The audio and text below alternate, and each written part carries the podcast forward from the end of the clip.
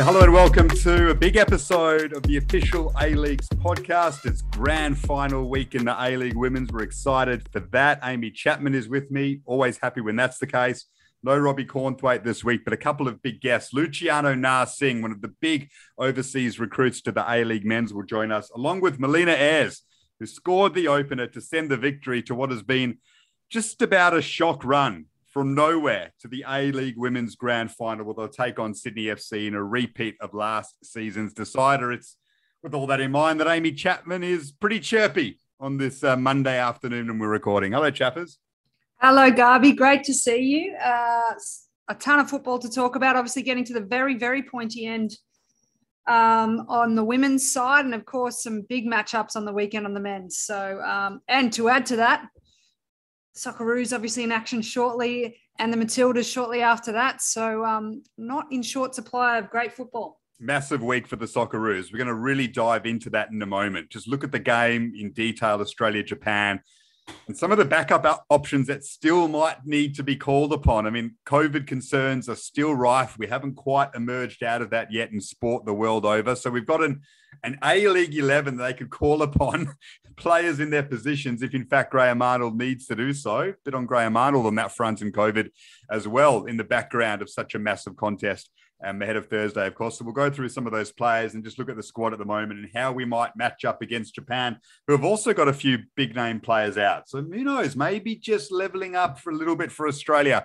despite some of the pessimism around Thursday, which is a huge occasion in Australian football. We can't wait for it. We'll look at the A League Women's Grand Final. Chappers has got her big matchups, full review of the A League men's competition from the weekend, and the very big story that is Richard Garcia being axed from the Perth Glory, though. Before that, though, Amy, uh, Chappie's Chirp, I've got a bit of an inkling on what it's about this week, and it's a good one because it's been a tough few days, let's be honest, for women in sports media. Um, a sobering few days here in Australia, a setback perhaps after so many times of progression over the last few years. And you were calling an A League men's game on the weekend, which I thought was wonderful um, considering all that's going on. A reminder of how football is continuing to, to push forward in, in that sphere. And uh, I think that's what you want to touch on a bit in Chappie's Chirp this week. Yeah, and you're spot on there, Garby. It has been a tough week for, I think, everyone in sports media, particularly the male allies, yeah. male or female, for, for lovers of the game. But I think the saddest thing out of all of that was I was not one bit surprised by any of those comments. So I think if you talk to anyone who's lived and breathed uh, in a male dominated arena, whatever industry you're in, and sports media is a classic example of that. Um, I was not surprised whatsoever. And I think there was a lot of people out there who were, but we've got a long, long way to go. Um, mm. And credit for how that was handled afterwards. But yeah, I think it's it's so important that we continue to push the boundaries here. Um, we as footballers, not men or women, need to de- demand better. And I think for me, as you touched on, calling the, the men's game in the last few weeks um, has has been great. It makes absolutely no difference to me if I'm calling a men's or a women's game of football. I love the game. I appreciate the art. But I think it's incredibly important for the game and for the viewers and for the fans um, of the game to see and hear women involved in all aspects. So I love that Channel 10 are eager to push the boundaries. We've got the, you know, some, some key females in the right positions to do exactly that. Um, so yeah, look, I've been enjoying it. I've been, I, I watch every single game, as do you, Garby. So it's, it's all good times for me. But yeah, a really important week and important for football to continue making statements that this game is for everyone. Yeah, uh, things certainly are changing in that respect. I mean, they are overseas as well. Emma Hayes was expert comments on the Euros last year. She was rated the best commentator out of everyone on the men's side of things. No surprise. I was lucky enough to interview her not too long ago. She is one of the more refreshing voices in world football. She's great. Um, was very close to getting the Matilda's job or taking the Matilda's job, by the way. Um, she was right in the mix for that, which would have been interesting. Um, but uh, yeah, she's fantastic. So she's leading the way there. There are female commentators now in the Premier League, play by play commentators, not just special comments. And Rene Meulensteen's daughter, uh, Socceroos assistant coach, is actually a play by play commentator on the Premier League. Um, so it is changing for the better. Um, thankfully, we are pushing ahead. But the weekend was a reminder that a lot of people still have a long way to go. And maybe there'll be some benefit out of that an ugly situation where people were hurt unnecessarily, just to remind us that we do have a long way to go. Um, so well said, Chappie. Um, I think that's uh, a very good Chappie's chirp, um, a poignant one at uh, what has been a tricky time.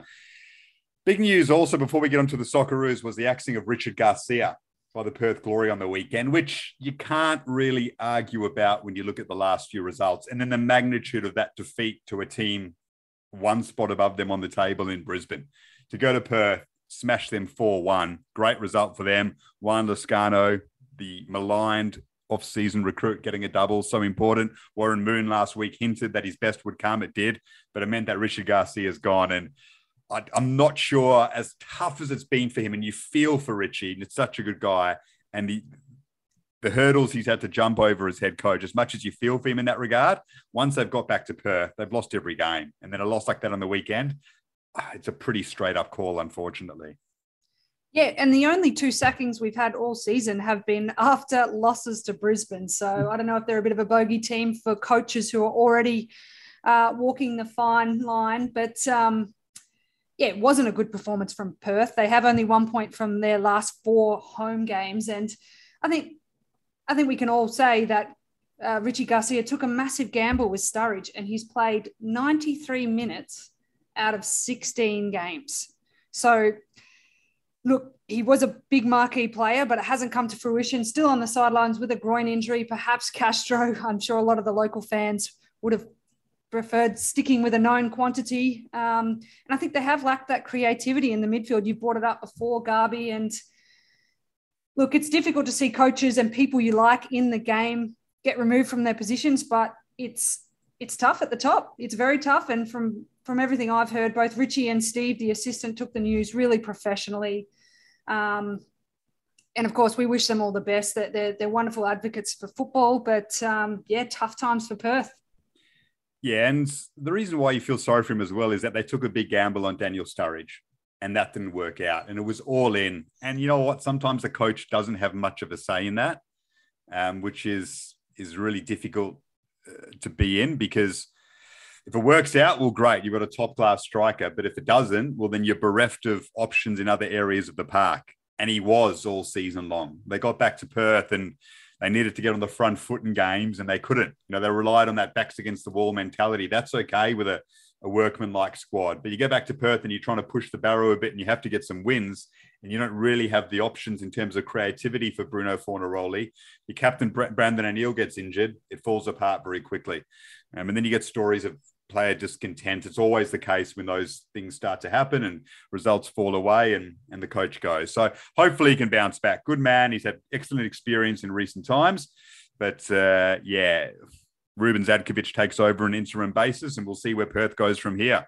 Tony Sage, no doubt, would be a frustrated owner. Hopefully they can have a solid end to the season. Good right. game for Brisbane, though, Garby, before you push on. Good yeah, game. Big, big win for Warren Moon. Yeah, we're really happy. Back to back yeah, back to back wins. Ivanovic scoring a great individual goal there.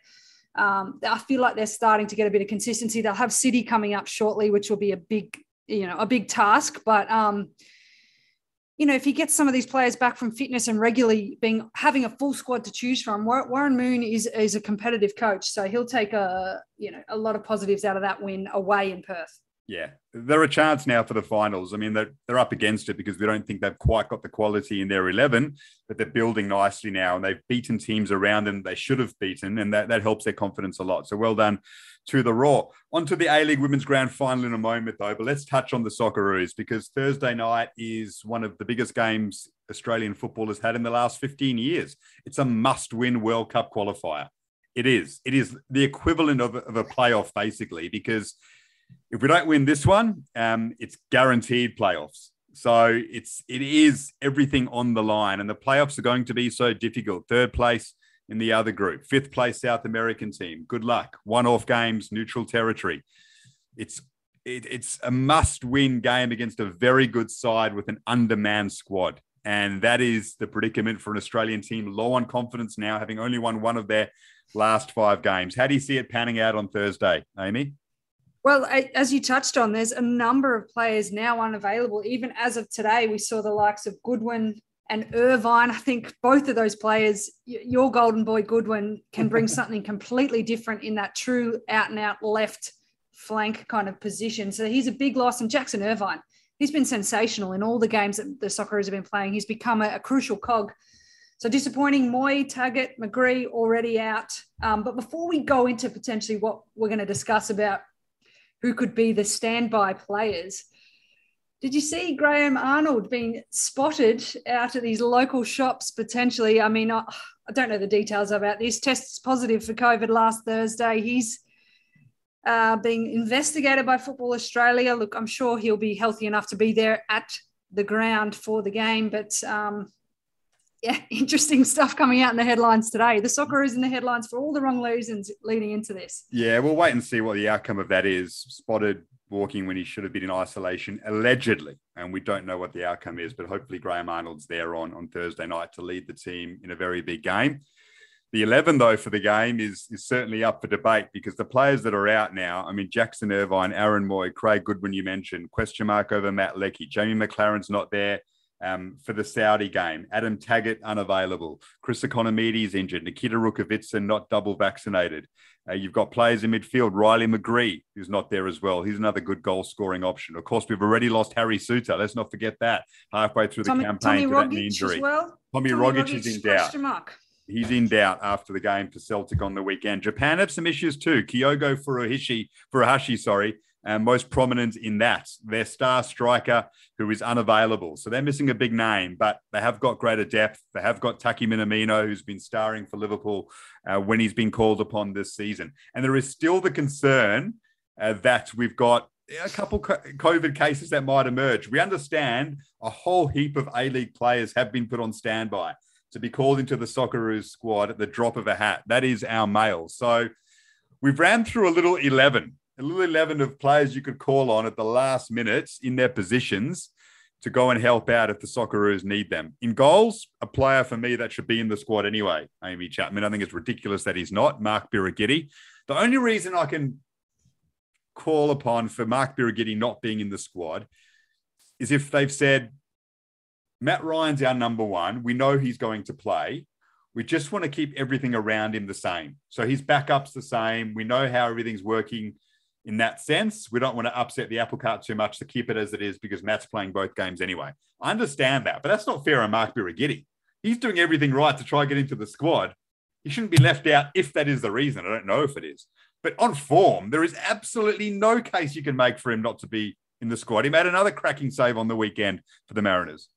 Yeah, you're passionate about it, Garby, well, and I love it. it's unfair. Is, uh, across the season, hands down, Beres has been the standout Australian goalkeeper there. And of course, to be fair, Redmayne made a couple of great saves for Sydney on the weekend. But um, yeah, he is obviously the first cab off the rank potentially if there is um, some question marks over all the keepers. But I think you've got a strong argument there. Okay, right back, I've got Jason Geria. You had another nomination. Yeah, I thought Risdon. I thought. Josh Risdon's been playing well. Yep let's not forget he played all three games for Australia at the 2018 World Cup in Russia at right back. So he's comfortable in a Socceroos jersey. Jason Geria right there with him. The two centre backs we agreed on, Alex Wilkinson and Curtis Good. If we had to call upon a couple at short notice, Matthew Spiranovic is a backup option, but Wilco and Curtis Good with more runs on the board.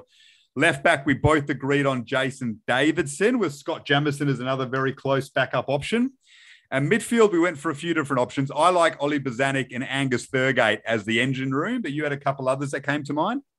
Yep, I agreed with Bozanic, and, and Thurgate's a great little youngster. But I also thought uh, Amini, he's been hitting his strides a little bit for Sydney. Thought he had a great game on the weekend. So, you know, he is in form. He's really confident on the ball. And Aidan O'Neill as well. I don't know how far he is off that next step to the senior Socceroos, but I mean, he, he's been excellent for City. Yeah, and Graham Arnold's got a pension at the moment for calling up Olyroos. He likes players that have been in that squad. So he would be amongst it, you would think. I've got Jake Brimmer just playing in front of them as the number 10. Had a really good season. So he would be someone that you'd be looked at. Off the right, Anthony Caceres, who's had a fantastic campaign for Sydney FC. We agreed on that. Off the left, we agreed on Lachie Wales to be the option. Chris Ikonomidis is obviously a standout, but he's injured at the moment. So Lachie Wales having a good campaign for Western United would be the man off the left, another Olyroo. And then up front, I mentioned Jason Cummings as a standout, but we're not quite sure if there would be some sort of protocol you'd have to go through in order to naturalize him as fully Australian. It, it, might be a weight process through FIFA or something like that. I don't know. So we ended up going for Andrew Nabbout as the backup. Yeah, yeah, and I, I was didn't even cross my mind that Cummings could be an option, but that is something. I mean, if you can get Bruno in there, um, which I think he'll be exciting to see in the Socceroos colours. He, I mean, Jason's obviously uh, an option there as well. I think Reno Piscopo brings something totally different as well. He's a little bit Tilio like, so he'd be an option. I think Mile Usnic, if he was fit, which he's currently not, but um, another great option. Andrew Nabbout for sure. But I also think Falami was the right decision to bring him in as well. He's been in good form, so um, hard to argue with that one.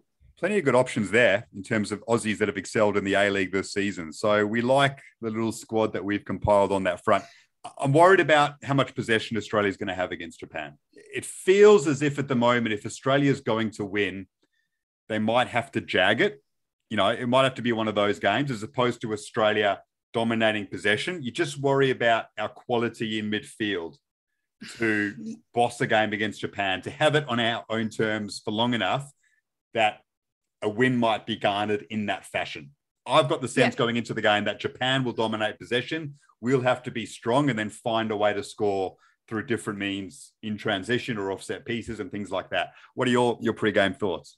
Yeah, well, historically, um, the Japanese in particular have been very, very confident on the ball. They always, you know, uh, have the possession stats in their favor, and the Socceroos traditionally have been had physicality, the the the strength, the speed, and that's how you uh, outplay the likes of the Japanese, but we don't have the likes of Harry Souttar anymore. There's no Josh Kennedy at six foot, whatever he is, six foot nine, something probably to call upon. So it's do you try and match them at their own game of possession? I still think we've got a lot of speedsters out there. I like the idea that you're throwing something completely different at them, but I think they need to go in, obviously, understanding they won't have much possession, but they've got to catch them with the pace and speed and physicality potentially set pieces incredibly important. So that's why it's a bit sad we're, we're missing Goodwin as well. Very sad we're missing Harry Souttar. Um, so look, we've got we've got everything to gain here. We've got to go for it. We've got we've got a good mix of youngsters in there too. It's a massive task. It's a lot of pressure on them, but um, it will be entertaining to watch.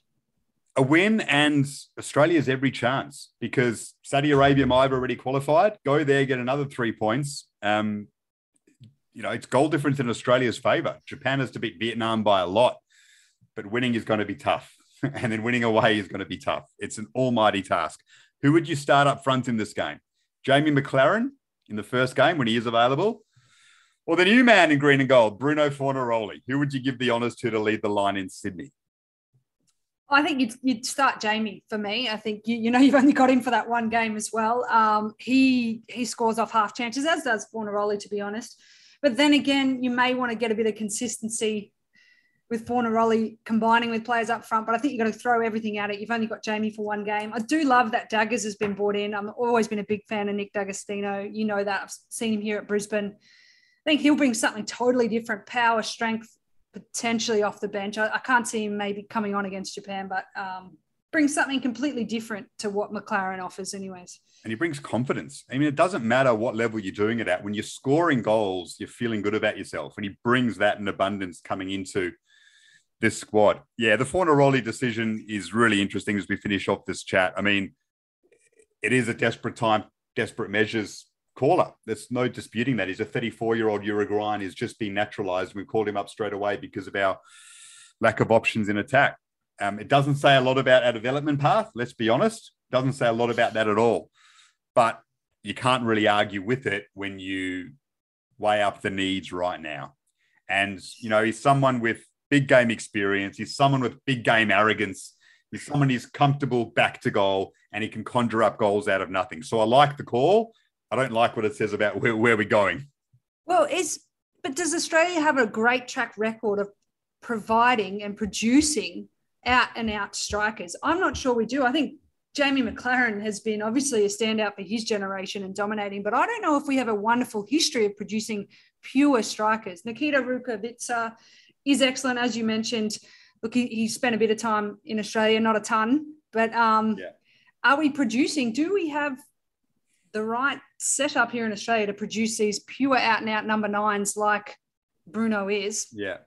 Not well, sure the reason why we don't is because we often bring in mar- uh, marquees and overseas players to fill those positions. So it's yeah. a long debate. Um, look, we're not the only country that struggles to do that, by the way. Like they're the hardest players in the game to find for good reason. There's plenty of other nations you can look at going into big tournaments and you go, who's their main striker? We're not the only country that has that issue because they're hard yeah. players to find. But of course, it is one for us to try and solve moving forward. Can't wait for Thursday night. Make sure you tune in wherever you are.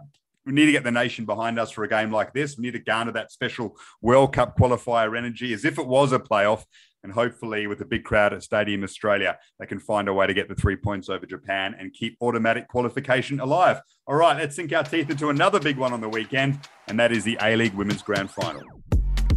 And it will be a repeat of last year's grand final. Chappers, Sydney FC against Melbourne victory, which I don't think anyone predicted at the start of this final series. We both thought they would be out at the first time of asking. And then we thought they'd be out maybe at the second time of asking, even though City lost a couple of players. They've made it through to the grand final. Can they push Sydney FC again? A word first from you on the prelim and how you thought that panned out with victory blitzing City in the early stages. Yeah, Victory are a finals football team. They took it up two extra gears yesterday, and there'll be a lot of people who say, obviously, they limped into the finals. They did play an enormous amount of games, pretty much every three days for the entire month of March, of February. Sorry. So, look, there's lots of reasons around that, but I don't think any team had a, had a ton of rest at any stage throughout this season because of a number of reasons. But they are hitting their form at the right time. I think Alex Chidiac was outstanding. Casey Dumont in goals also outstanding. Melina Ayres, fantastic introduction to bring back in for the final series. Zimmerman, I think they've got big name players, Melbourne Victory, that stand up in finals. When they need a player to take a hold of the game, they've got five or six of them to do so. And that's where I think Melbourne City fell short. On an all round team, they've got a great little squad. They do wonderful combinations, but I don't think they had a player that really was able to take them and, and drive them to that next level that that game needed from them. So you can never write off Jeff Hopkins. You can never write off Melbourne victory. I did pick them to win the whole thing from the beginning of the season, and then the wheels fell off. So um, I'm pretty excited to see them back in it. And we know that they are capable of beating Sydney in Sydney in a grand final when they're the underdogs, because that's exactly what happened last year. And the game will have spice in it. Don't worry about that. Uh, Melina Ayres will join us in a moment, and she touches on a bit of that and yeah, how much they love a trip to Sydney. And they'd love to do it to them again and break their hearts once more. But Sydney FC have been sitting there, waiting, watching, desperate to ensure that doesn't happen again and history doesn't repeat itself. So, what are the key battles in this game, Chappers? Break it down for us, some of the key matchups that you think might define the title. Yeah, well, I think there's going to be quite a few. And I think if we even just start from the back, both keepers have been outstanding this season. Obviously, Jada Whyman hasn't had a ton to do because she's got such a strong backline ahead of her for Sydney FC. But in the regular season, they only conceded six goals all season and her highlights reel of the the save she has done is is top notch. So I think both keepers will be coming in and are with a lot of confidence, and they're very difficult to beat. I think absolutely this game will be won and lost in the midfield. The key ones for me, Rachel Lowe and a very exciting youngster, and Mackenzie Hawkesby, who is very much fringe Matildas for me they've both had outstanding seasons. They're both creative players, and they're coming up against two players who are also in a very similar position with Kyra Cooney Cross and Chidiac. So that midfield battle will be absolutely fascinating.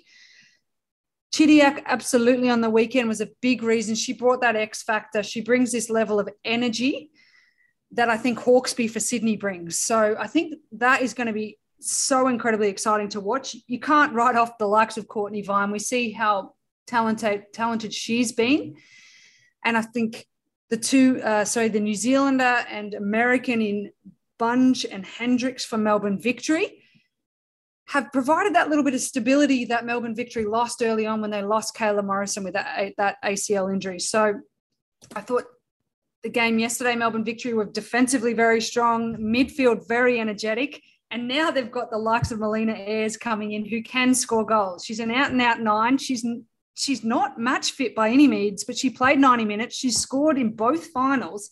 So she's coming in with a lot of confidence.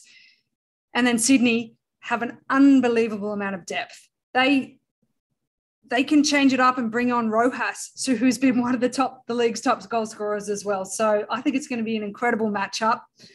Um, and I wouldn't I wouldn't say it's an easy pick. Obviously, Sydney are going to be the favourites. They've got that squad depth. Ante Juric has had a wonderful season, but Jeff Hopkins knows how to win finals. So it's going to be a great game. You're not getting off that easily before we bring in Melina oh. Ayres, and she can't hear this, but your tip. Put it all on the line. Who wins and why? I have to say Sydney. I don't think they will want to make the same mistake they made last year in this finals. I think they've got a lot more depth, as I mentioned, across the entire park. I think if they played how they played in the second half of their original final, I think they are what Sydney Sydney in their best form are untouchable in this league. So if they if they bring it, they will win. I'm really dragging this out, aren't I? Um, but I think Melbourne Victory will put up a great fight, but I do think Sydney will be too strong. Yeah, I think the Victory have got the bit between their teeth at the moment, and they'll make it very difficult for them. But I just think too many options in attack, um, too much. And Sydney quality. will be will be rested as well. They, have watched Victory have to play two back to back tough games.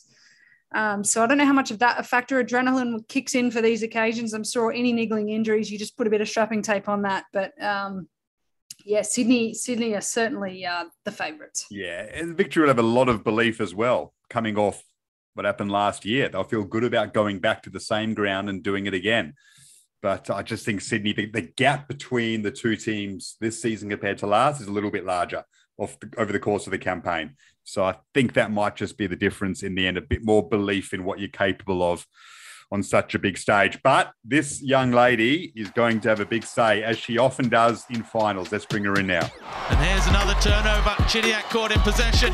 Melina Ayres across the face of goal. And this time, there is no let off. And it's Melina Ayres with her second in two games. Yeah, she scored the opener in the preliminary final on the weekend. She spearheaded Melbourne victory to the A League final, a repeat of last season's decider against Sydney FC. But it's back to reality and back to work for Melina Ayres today. She joins us in her Bunnings uniform on her work break. Great to see you, Melina. It's a little bit of a reality check after a big day yesterday. Yeah, it's uh, it's kind of good. Uh, you have the morning off and then roll into work, and uh, no one no one knows what you've done the day before, so it's yeah, it's, it's kind of good. No heroes welcome, and you came back to work after that. No, no, the um, they all thought I played netball until last week, so just a bit of a oh, how'd you go on the weekend? So yeah, it was pretty underwhelming, but yeah.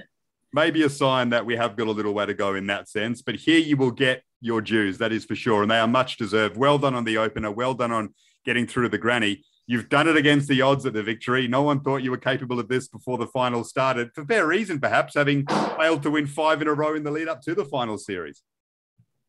Yeah, it wasn't wasn't the ideal run up to the season, but I guess it was. Um, in every season, you sort of have that that dip in results, and because our season's pretty short, like it, it's kind of cr- crucial to not have one of those dips. But I guess it kind of fired all the girls up to um, yeah, just like we still somehow we're in for a chance to make finals, and we did what we needed to do, and now we're sort of on the rise. So hopefully we've peaked at the right time.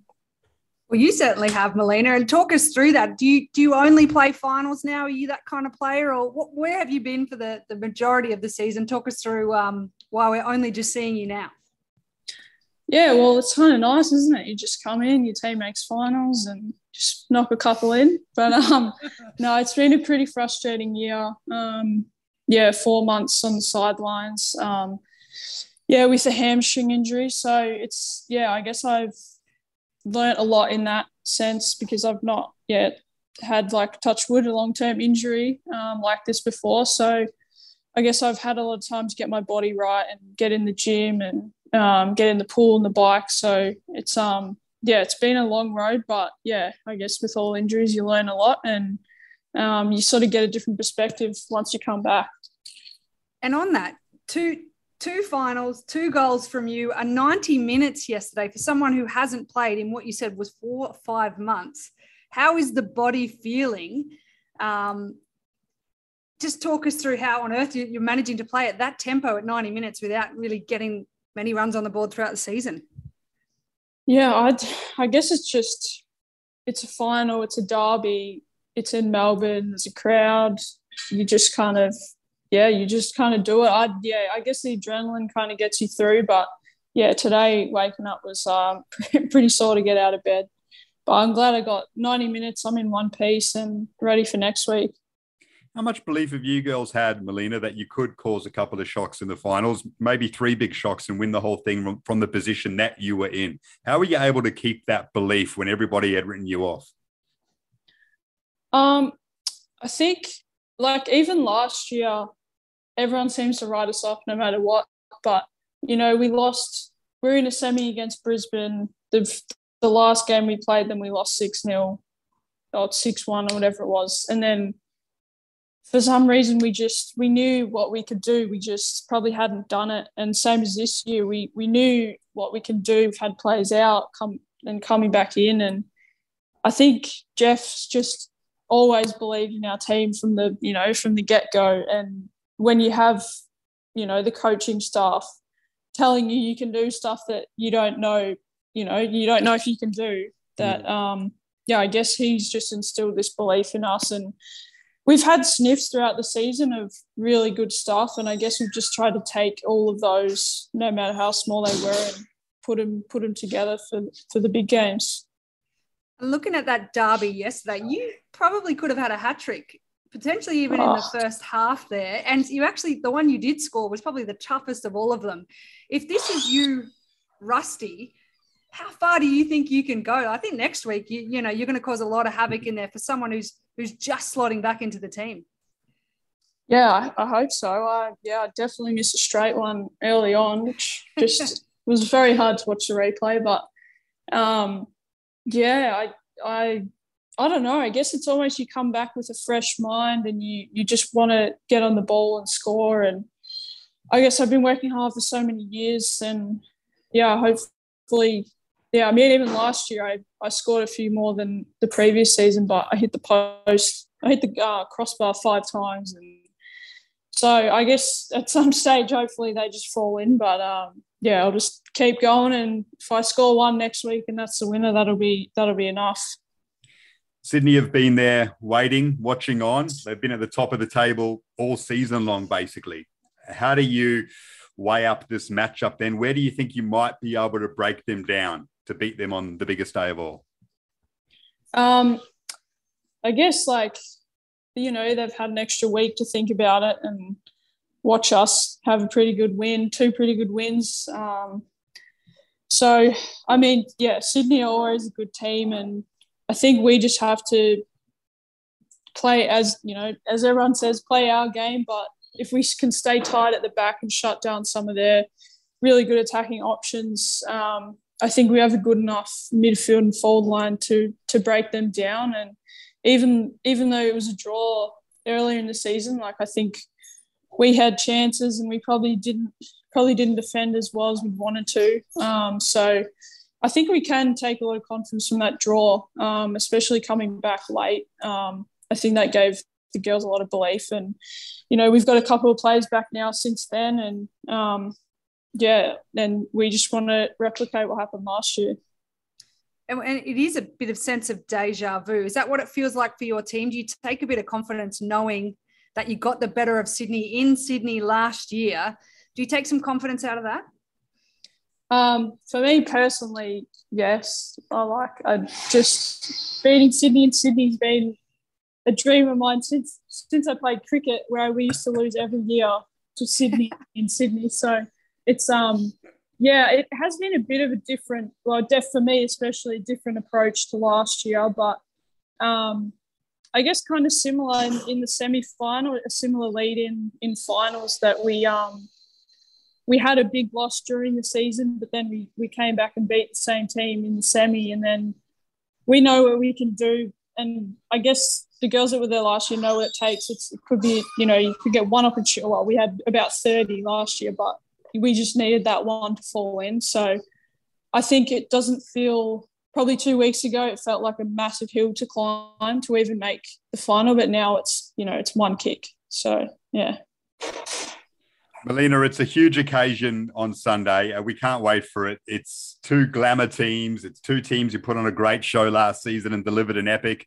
And you've got a story and a half going from where you came from before the finals series. And it's great to see you back scoring goals like you did in the finals last season, of course. So maybe you're a bit of a uh, a March specialist in the A League women's competition. That's when you bring your best form. Well done on the weekend. Good luck for the grand final. It's awesome what you're doing, and uh, we're watching with interest. Thank you very much. Thanks for having me on.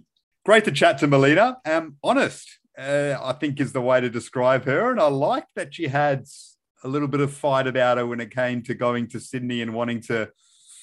Oh, let's be honest, make them cry once more. I mean, she's she's not backwards and coming forwards on in that respect. She's a real character, and, and I loved how she just implied, "Oh, I only come in for finals football. I'll let everyone else play the, the normal round games. That's you know, I'm, I'm above that. So what a legend. And she's come in. Who says you need to be scoring goals to get confidence? You can come in in the finals and do that. And, you know, it's it's interesting insight seeing Melina in her Bunnings, literally her Bunnings outfit, yeah. jumping into the storeroom just to take that call. And then there's because there's an interesting side, and perhaps you know I'm sure she's got a lot of knowledge in that space too. But then there's the sad side of it. Why are these girls playing 90 minutes of an intense finals football yesterday showing up to work at 7 a.m. at Bunnings the next day to work all day on your feet, repeat. Yeah. God knows how many shifts she's got this week leading into the finals football. So it's it's that um, fine balance we're not quite getting just yet in the women's game, but gee, right. she was a character. A reminder of yeah the lengths we've got to go to still for it to be a fully professional competition, and you would at least would have hoped there would have been a I don't know guard of honor, standing ovation when she walked into work, you know, for someone who scored a big goal, led the team into the grand final. Didn't sound like that was the case. So, yeah, that's a shame. Um, that it, it was an interesting story to see her back at work, but it was a little bit disappointing in that sense as well. Um, so, yeah, hopefully we can keep making grounds, but uh, clearly there's a lot of ground to make up. But anyway, she won't care one jot if she can uh, lift the trophy on the weekend in the short period of time. Of course, I'm sure she cares about the bigger picture a lot, but uh, she's an important player for the victory on the weekend. Let's get into the A League men's review. Big wins for Newcastle and Central Coast. Weren't they important? Two teams who are pushing now for final spots in a big way. The Mariners 4 2 over Macarthur, who have now had three losses in their last four, is are the wheels coming off of the Bulls a little bit? Um, Central Coast with a couple of big performances in a row. That attack really starting to build. And the Jets ended a three match losing streak in what loomed as a must win game on paper against the Phoenix, who lost a couple of key players in their spine, Alex Rufer, uh, most of all. I was at Jets training, Chappie, on Wednesday this week. I managed to hear about a bit of Arthur Papas' speech, and it was very much along the lines of we are winning this game. We have to win this game. And his team went out there and delivered on a big night for the club. It was members round to do it with a 4 0 victory. Eli Babalj scoring as well, which we'll get into in a moment, which was a really nice touch for him. Yeah, a couple of teams that said, You think that we're going to stay out of this finals race? You've got another thing coming. They are on the charge. That's interesting. You're getting a bit of insight of Papas. You've you've liked him from day dot, haven't you? You've you've sung his praises. You want him to have a good opportunity and a good run at this, and they should have they should have and should be very confident going into a game like that. Obviously, Wellington walking wounded at the moment. A ton of players away on on um, national team duty as well. So and they've got some exciting youngsters. Newcastle, I think, like you, you've you've spoken about Thurgate as well. He, he's a fascinating one to grow into this league. So, um, yeah, important important game for them. Olivier Boumal with the double, Mikeltadze with one for the Jets. Eli Babalj. So, A League men's fans will remember 10 years ago, this kid burst onto the scene. Back at the time when we used to go the next Mark Viduka, the next Harry Kewell, the next Tim Cahill. We threw away those taglines every five minutes, threw them around, sorry. But Ellie did fit the bill of the next Mark Viduka because he was a youngster, comfortable with his back to goal, wonderful touch, and could score any kind of goal. There were big raps on him for very good reason. And then he followed the Viduka route of going to the nation of his family's heritage. He went to Red Star Belgrade and played for them, which is his family Serbian. We all remember Viduka went to play in Croatia, of course. And so those similarities were starting to trend. Unfortunately, Ellie's had a, a horrid time since. He's a lovely lad. He's a big football head. I speak to him a bit. he's just such a good kid who wanted so much for his career and he's honest that it just hasn't worked out because of injuries, because of bad club moves, because of transfers that haven't worked out, because he pushed himself when perhaps he had to be a bit more patient with his body. 10 clubs in 10 seasons, five different countries over that journey. He hadn't scored in two and a half years before he nodded in the fourth for the Jets. Just so happy for him. And hopefully, at I think he's 30 years of age, he's still got a good run at it to end his career on a positive note. I think it's such a fascinating discussion about the right and wrong moves for youngsters, particularly young men, trying to make the right decisions, heading to Europe. Is it the right decision? Um, I think there needs to be, Garby, you've got plenty of time on your hands. Can't you write a book about ones that successful st- stories, ones that didn't work out? Because I think, I mean, there's a lot of agents out there trying to guide players. There's a lot of um, background noise, but ultimately, you've got about a you know 12 to 15 year window to get it right to get your decisions right to play under the right coaches to get the best out of you and sometimes it's a hit and sometimes it's a miss the problem a lot is that it it breaks a player's confidence because you go there it's dog eat dog it's you're in you're in isolation if you cop a bad injury your coach leaves you feel like you're on your own and you've got no one supporting you around you different in Australia. You know, you're one of the boys, your teammates pick you up. You go to Europe as an Aussie and you got a target on your back because you're there to take someone's position. And it's very, very difficult. And a lot of players have struggled with that. And maybe Ellie battled through that as well. And your confidence then starts to to fade away a bit. So it's tough, but great to see him scoring again, and hopefully he gets more options for the Jets. A really good story. And Eli Babalj back finding the back of the net in Australian football. The Melbourne Derby is always a big occasion. Ended one-one, and probably rightfully so on the balance of play. The victory, the better team early, one-one at half time, and then City with a late flurry late. The victory held on, and form line wise, it probably seems like a fair result. City have hit their straps. They've been in great touch. And the victory coming off that excellent performance in Japan and the Asian Champions League, where unfortunately they were knocked out. Um, a couple of wins before that. They seem like they're right up there with the best in the competition now as well.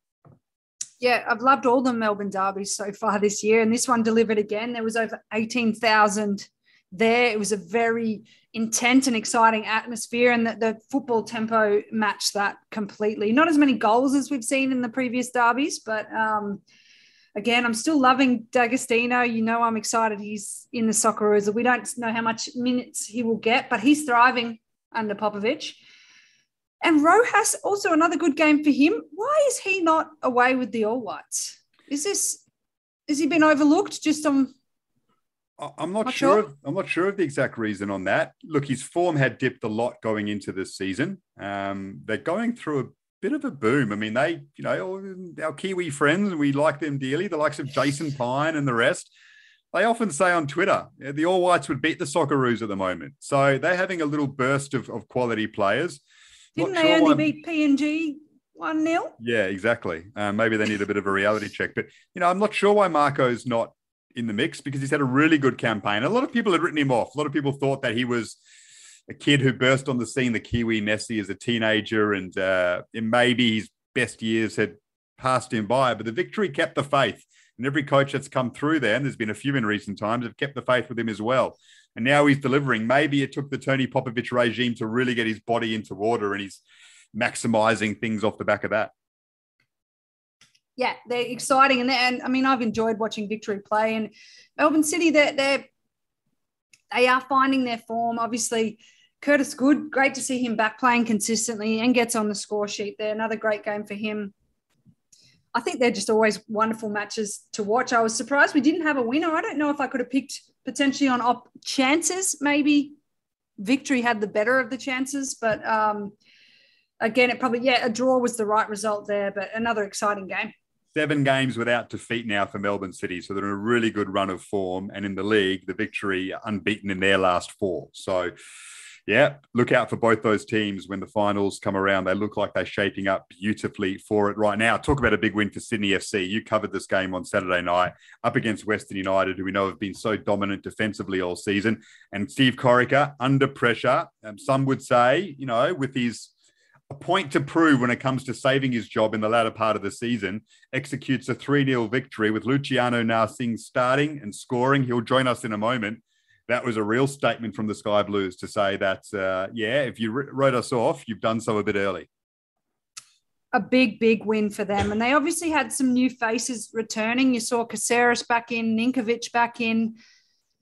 Actually, at at the loss of, of Max Burgess, who had also been excellent the, the previous game as well and was actually man of the match over in Perth. So he's certainly got, when his team is fully fit, he's got a lot of artillery, particularly in that midfield position there. I thought Amini was outstanding. Him and Ninkovic, arguably the best player on the field. Ninkovic just brings that almost Diego Castro like brilliant football mind. He sees passes well before he, he he doesn't take the touch where other players would take the touch. And I think he, despite the fact he's been out for for a little while, he he came back in like he hasn't missed a beat whatsoever. Got himself on the score sheet, combined really well with Narsingh, who who we'll chat to shortly. But I think it was a little looked a little bit of a lethargic game for Western United with John Aloisi's squad. They're obviously defensively to concede three that's pretty big. And Hayden Fox, he was looking, scratching his head a little bit. Someone who's done the job very, very well so far this season. Um, yeah, Sydney FC with their creative midfield players, with the confidence running at that Western United defence, uh, it did it, it it showed Western United up. The early goal is important in every game of football. We know that. But I think against Western United, if you can get one early and Ninkovic scores in the 23rd minute, then it really puts a bit of doubt in their mind because they can't lean on their defensive acumen as much. They have, have to get a little bit more adventurous. They have to change things up a little bit. When you've had so many 1 0 wins and so many clean sheets in a season, perhaps you get, um, for understandable reasons, a little bit of a false sense of security in that sense. If you get shocked early on in the opening half an hour, one against you, then it just changes your approach a little bit. Maybe that's the best way to beat Western United. And maybe that is the thing they have to try and correct, getting that change to their game right before finals, because then you're left with, in a very big game under big pressure, a bit of uncertainty, which can, can hold you back on, on a big stage. Yeah. And I think there could have been question marks on his selection of players, obviously bringing both Caceres and Ninkovic back in. And Max Burgess exactly having such a great game the week before, but it paid off for him, I think. They knew they were going to have a lot of possession. Western United are happy to give up possession, but they're incredibly difficult to break down. And having the overlapping runs from Grant was not going to be enough. They needed clever players for those one, two players, happy and confident to take touches inside the 18 yard box. And I think that paid off for Steve Corica. And I think him getting those two players back for that specific game was the difference. Um, and look, credit to them that they'll start building a bit of momentum. It was it was the Sydney we haven't seen in a little while. The Sydney we expect each season. So look, it's promising signs for Sydney and Sydney FC fans. And maybe with this man now leading the attack and playing alongside someone like Adam Le Fondre, maybe that's the partnership that Steve Corica settles on for the rest of the season. Perhaps they can cause a surprise from the position they were in. Let's bring him in. He's got a wonderful footballing CV. Great to have him in the country. It's Luciano Narsingh. Keeps it moving. Narsingh! It's a first goal for Luciano Narsingh, and the man who scored in the Champions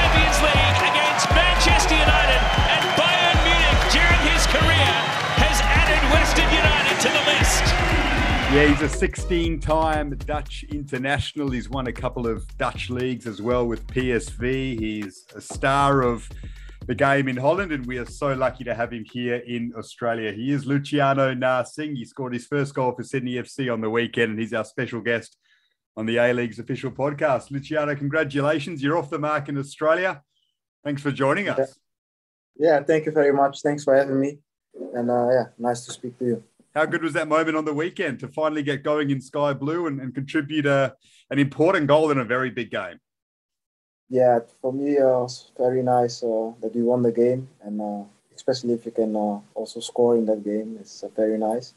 They are the top of the table, so uh, it's nice to to win them. How's it been for you since coming here? Because you have had to bide your time and, and get your fitness levels up, and you've had to observe yeah. everything, and, and now you've been able to come in and impose yourself slowly but surely. So, how's that process been for you? Uh, yeah, I was training uh, a lot and hard uh, in uh, Holland, so uh, for me it was good. But uh, of course, if you didn't play like for ten months no game, you have to come in it. So I have to tell, uh, I have to say, uh, all the people uh, taking care of me, making me yeah fit, and as you can see, after one game I already uh, start. I mean, a starting eleven. So for me, it's good to build my fitness uh, level up, and uh, yeah, every I feel like every game I'm feeling stronger and stronger. How did you arrive in Australia, Luciano? Tell us the story of how you've landed up in the A League wearing the famous sky blue of Sydney. Uh, yeah, it was like a good friend of mine, Romeo Castelen, play uh, at Australia, and we, we, we, we had a chat, and he said his best time in his career was in Australia, and that yeah made me wonder like, hey, I want to see it with my own eyes, and uh, yeah, he, he came to me and say uh, that uh, Sydney might uh, be uh, interested in me, and I didn't have to, to think long about that. How have you found it so far? What are your thoughts on the A League as a whole at the moment? Uh, I like it very, uh, very nice. I have to say, uh, the team uh, take good care of me, the coaches, the staff. So uh, yeah, I adapt well. Uh, the weather is here uh, much better than in uh, Holland. so yeah, uh, I, I only can be positive about the yeah the few the, yeah, the few weeks that I'm here. But uh, yeah, I like it so far. You're on loan until the end of the season. How confident are you that between now and, and the end of the campaign? Remember, we have finals here, so doesn't matter where Yeah. Sydney finish in the top six, you can still win the title as long as you make that final six. How confident are you of having not only success with the team, but really starting to potentially take charge of this league on an individual level yourself? Uh, what do you mean uh, with that? Uh, Do you think you can you can take charge of this league and really dominate yourself on an individual level as well as the team? Uh, uh, yeah, the team is important, and uh, uh, what I see is like uh, my style of playing will fit the team. So if my uh, fitness go up, I think I can be uh, yeah important with my uh, with my pace and uh, with my assist, and hopefully hopefully uh, more goals. You have such a wonderful record in the game. I mean, to win a couple of Dutch titles is is an amazing achievement. To play for such a respected national team like Holland is something to be so proud of. The most assists in the Eredivisie in 2011-12. I mean, you're only 31 though, so you, all of those achievements, you're still pretty young. It feels like you've got a lot to offer here in Australia and perhaps elsewhere too. Yeah, yeah, but, uh, that's what I'm thinking. Also, I'm very young, and I'm still fit. So uh, for me, it's like a new adventure, and uh, I feel good here, and I want to be the best version of myself. And uh, we, we're gonna see how far that's gonna take. we know that footballers um, you know need to take the best deal on offer especially when they get into their 30s you've signed until the end of the season are you liking it enough that you may be able to stay beyond that is that crossed your mind yet Yeah, it's, it's what the club want. Uh, me, I feel good, and for me, it's like, yeah, of course, uh, you have to think about your career, but for me, it's the feeling important and uh, how you are at the club because you can you, can have so uh, so much money, but you're at the club like nobody's taking care of you, you're not happy. For me, it's uh, number one. I have to be happy, and that uh, that am I. So uh, I have to play every game good, and let's hope the club, yeah, wanna hold me longer, and yeah, from now on, uh, I feel uh, good to stay. tell us what it's like as a, a young dutchman coming through the ranks there. You, you broke through at Heerenveen, but then you're Yeah. signed by psv you become a star of that team for five years. You win a couple of titles as i said. You, you graduate into the dutch team and become a mainstay for a few years. That whole experience for a young dutch footballer. Take us into that world Yeah, like a dream come true. You, I only dreamed about it, and uh, I have to say it, it, it went very fast. In my first year at Heerenveen, I was uh, coming in the game, and uh, every time I came in the game, I, I make good impact. So the year after, uh, yeah, I was at the first eleven a lot of games, and uh, I make the most assists. I like 23 assists in one season, and that's uh, the year that my career went up. After that, I, I went on the Euro, Europe League uh, with the national team uh, with uh, all the big stars. Like I always play on them uh, at the PlayStation and now I, next to them. So yeah, it was, it was really like a dream came true. And uh, yeah, what you say uh, after that went to PSV, nice career. I'm lucky uh, my ACL went. I did my ACL, so it take it take me longer to came at my yeah stage again. But uh, after that, I think uh, I recovered good and uh, went to the Premier League. Play uh, also very good games, important games. Uh, after that, we are relegation, so they want to uh, yeah everybody uh, uh, get, go off. So uh, go back in uh, Holland at uh, Feyenoord.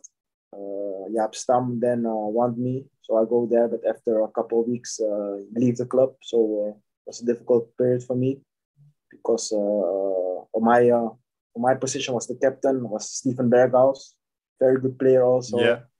And and the coach didn't want me to play on a other position, so it was difficult for me. And now, uh, yeah, happy that I'm uh, that I'm here. Let's talk about the high moments more before we talk about some of the challenging ones. I mean, 2015 for you is enormous. 18th of April, you set up the opening goal for Luuk de Jong, and then you score the final goal as PSV defeated your, your old side in Heerenveen to win the Dutch title, their 22nd title, but their first since 2008. And you were so instrumental in it. Is that Yeah. the period in your career that maybe plays over in your mind more than anything else? Uh, yeah, for sure. That was, the, was, was my first uh, yeah, yeah, champion uh, yeah in the league. So uh, as a young boy, that's that's what you want, and uh, that we achieve it with such uh, such a good player.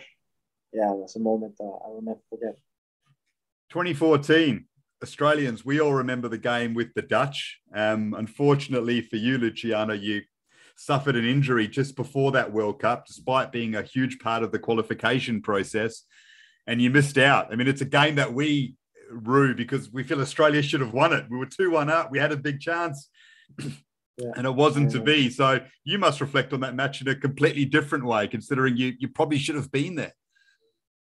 Yeah, and uh, what you say, I got a lot of impact at the qualification. I, I, I play uh, play out of games. I score goals. So for me, it was uh, yeah, it was a difficult time that uh, that be important and that I can be on the World Cup. And uh, yeah, achieve what I wanted. But uh, that's life and that's football. You never know what happened, and uh, that's why I'm here and uh, and not planning like oh I want to be after four months uh, four months there and there because you don't know what happened. Yeah. You've been lucky to have such a brilliant career, but you know, the last few years must have, have been tough. You got relegated with Swansea, you know, Feyenoord, Yeah. then Twente. You spent about almost a year without a club. Now you're here in Australia. How tough is that experience for a footballer to go through when you're moving around and you're just not sure where that next deal is going to come from? Yeah, for me it was uh, I have to say it was maybe my own fault because I get some offers, but I was waiting too long, and because I waiting too long, clubs already have all the players.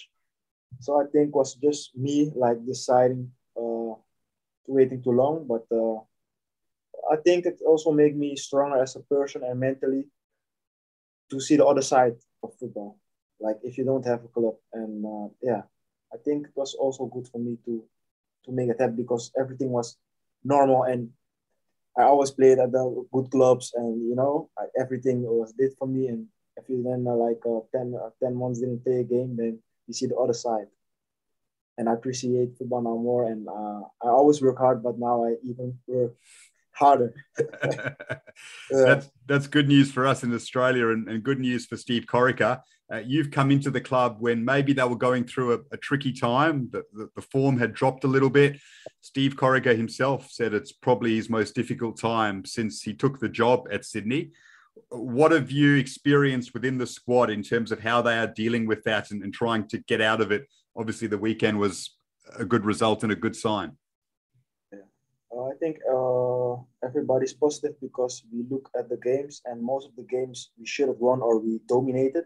So we, we keep uh, on, the good things like we created chances and uh, we play good football. So that was the point to go further. Only new now we have to uh, score the goals. So yeah, everybody was positive. It was not like uh, a big deal because uh, we know we play good and we dominate. So. For us was just now to scoring the goals. And you see uh, Saturday, if he's scoring the goals, like, uh, yeah, we can win uh, some games uh, 3 0. Let's hope that's the case. Let's hope there's some more goals from you. Two quick questions to finish, Luciano, because of the career you've had, the clubs you've played at. Um, I'd love to know the answers to this, as I'm sure all the Australian listeners would. Firstly, the best player that you've ever played with. Uh, Wesley Sneijder. That's a pretty good answer. Decent footballer. Yeah. Best player you've ever played against? Cristiano Ronaldo. you don't need too much thinking there. Have you played against Messi yeah. as well? Uh, no, I didn't play against. Uh, okay, well there you go. You saved yourself uh, some controversy there by having only played against the one. Luciano, thanks so much for joining us on the A League's official podcast. It's a pleasure to have you in the A League and with Sydney. We hope you stay for a bit longer beyond this season, but you've got a lot to achieve first. Thanks so much. Thank, thank you very much. Yeah, great to have Luciano on the A League's official podcast. I mean, his CV is awesome. It's, it probably hasn't been given enough credit. If he's the kind of player I think that was signed in the lead up to the A League season, there would have been a bit of fuss around him um, understandably. Middle of the season, yeah, maybe he got lost a little bit, but geez, the Sky Blue fans are recognizing what a talent he is. He's got something really different about him, and you can see the quality and the level he's played at, can't you? Yeah, I think you're right. I think he did fly under the radar a little bit as a signing. But the combinations between particularly Ninkovic and Narsingh on the weekend were, were exciting. They're impressive. And that was a really clever, cheeky chip for someone who's a bit of pressure on him. You're a marquee striker coming into Sydney FC, one of the biggest clubs in Australia. There's a bit of pressure on you. So good for him to get the monkey off the back there and get one on, in the back of the net. Just wanted to mention this because I forgot to earlier. In the Macarthur Central Coast game, Macarthur made a triple substitution on the half hour mark. It's the earliest triple substitution in the history of Australian domestic football. Moudi Najjar off for Lockie Rose, and Mbonwa off for Jake Hollman, Jovanovic off for Alex Šušnjar. If you're playing in a game like that and the coach does that, Amy, you've maybe been in a situation similar. I don't know. What does that do to the 11 on the field or the eight players that are on the field? Never mind the three being dragged, they're furious. But what does it do to a setup so early in the game? Yeah, it's going to rattle all the players, I think, because um, yeah, that that's that's a ton of subs to make that early. But what I kind of like about it, and look, it didn't pay off for them necessarily in the end, but Milicic did not hesitate to make a statement. So you're doing, you're not playing by the way I want you to play in the style that I want you to play. You're not having a top game. You are getting dragged. I don't care what minute it is. So the part of me was impressed. Part of me also concerned because that is definitely going to rattle the players that are out there a sign of the form slump they're in. Three losses in their last four games, and yeah, as I said before, they've got a battle now to hang on to their finals spot. They should do so from the position they're in, but the victory got games in hand, and uh, the Mariners certainly do. They're coming home strong. Phoenix, if they can get settled, Uh, have also got games in hand on, on the teams above them. So, yeah, they've got to get it right soon, Macarthur, or they could be looking at a scenario where two, three games out from the finals, they're desperate for points in order to make the top six, like they did last season in their debut campaign. And little draw between Western Sydney and Adelaide. You do worry a bit about Adelaide without Craig Goodwin, but, you know, with Western United losing, Macarthur dropping off, um, not a bad point for them away from home and a decent one for Western Sydney as well. I mean, they would have liked an extra couple to really give their push for a final spot some acceleration. Another clean sheet for Joe Gauci uh, for Adelaide. He's been really impressive. And they're just stabilising Western Sydney under Mark Rudan, I think. I think their fans will be going, okay, we're not sure if this project is definitely going to be a return to success, but uh, that, that feels settled, I think, about the way life is right now under their new boss. Yeah, and that's actually a decent result against Adelaide, who have crept up and beaten a ton of teams right at the pointy end as well, uh, and didn't allow them to get a ton of opportunities in the in the final ten minutes, which we've seen Adelaide win so many games this season in that same fashion. So, I think they can take a fair bit of confidence out of that one. Really big Melbourne derby during the week. Melbourne victory, Western United. The form that the victory's in. Uh, that is a cracker. Let's see how Western United respond after that 3 0 defeat. You know, does that rock them a little bit? Or do they have so much steel that they can bounce back? That's going to be really exciting. Uh, plenty of other matches. Keen to see the Jets against Sydney FC on Friday night. You know, coming off that 4 0 win up against a team like Sydney, who's just had a big victory. Can the Jets go with those top sides, or is there a gulf for them? That's a really interesting talking point as well. And then plenty of other big games to watch out for across the weekend that obviously you can keep across on Channel 10, Paramount Plus, the Keep Up website, and then this podcast on a Monday. And that includes the Socceroos on Thursday, which is enormous. That includes the A League Women's Grand Final, too, chappers. So, yeah, starting from Thursday night, a big few days coming up. Massive, massive few days. Really exciting. Uh, so much news coming out today about the Socceroos that we touched on. Uh, big, you know, mountain of a task for them this week. Uh, an A League Women's final. It's it's do or die. Can anyone beat Sydney? Uh, lots lots of things to get excited about. Hopefully, a big crowd there Thursday night and on Sunday at Jubilee Stadium. Thanks so much for joining us. As always, plenty more coming your way as we might try to make sense of all that will happen in the next few days. These moves looking real nice in the future. These moves looking real nice in the future. These moves looking real nice in the future. Pull up on them and it look nice, look nice. These moves looking real nice in the future. These moves looking real nice in the future. These moves looking real nice in the future. Yeah, we look nice, future looking nice, we don't need to tell them twice. the future. Yeah, we look nice, future looking real nice, we don't need to tell them twice. We oh. the future.